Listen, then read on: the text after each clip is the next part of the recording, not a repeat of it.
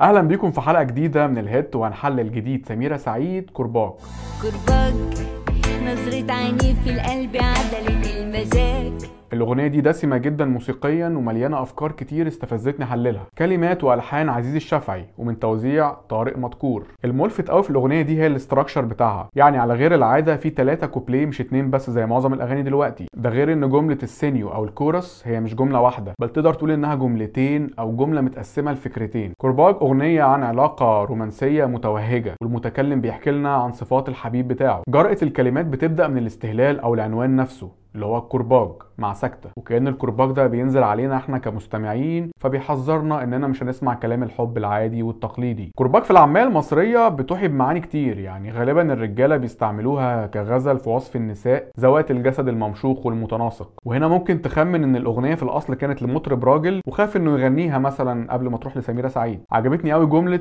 المودة بقت محبة. بتعرفنا إنها كانت علاقة صداقة وقلبت لحب. حلو قوي الجمل القصيرة اللي هي بتكشف لك ال back story بتاعت الموضوع يعني. شتان. الدنيا بعدك حاجة تانية الفرق بان. ندغة لبان. سكرها يحلى كل مادة الغرام على قلبي نادى اللي فات حمادة واللي جاي حمادة. المقطع ده كل جملة فيه عايزة حلقة لوحدها بصراحة. بس عايز أتوقف قدام تعبير ندغة لبان. يعني بجانب جرأة استخدام كلمة لبان هو كل كلمات الأغنية جريئة يعني فمش ده المهم يعني. بس لو فكرت هتلاقي مشكلة اللبان فعلا إن سكره بيخلص بعد مضغه بدقيقة ونفس الشيء في العلاقات أو الزيجات. في الغالب بتصاب بالفتور أو الملل بعد حلاوة البدايات أو انتهاء شهر العسل يعني. فالتعبير هنا بإن العلاقة دي استثناء واللبانة سكرها مش بيخلص بسرعة لا بالعكس ده بيحلى أكتر كل مادة. يعني أنا هنا حسيت إن في صورة بلاغية واستعارة جميلة وتلاعب هايل باللغة والأهم إن في حكمة. يعني مهم أوي الشاعر يحسسك إنه فاهم الكلمة بس الأهم يكون فاهم الحياة.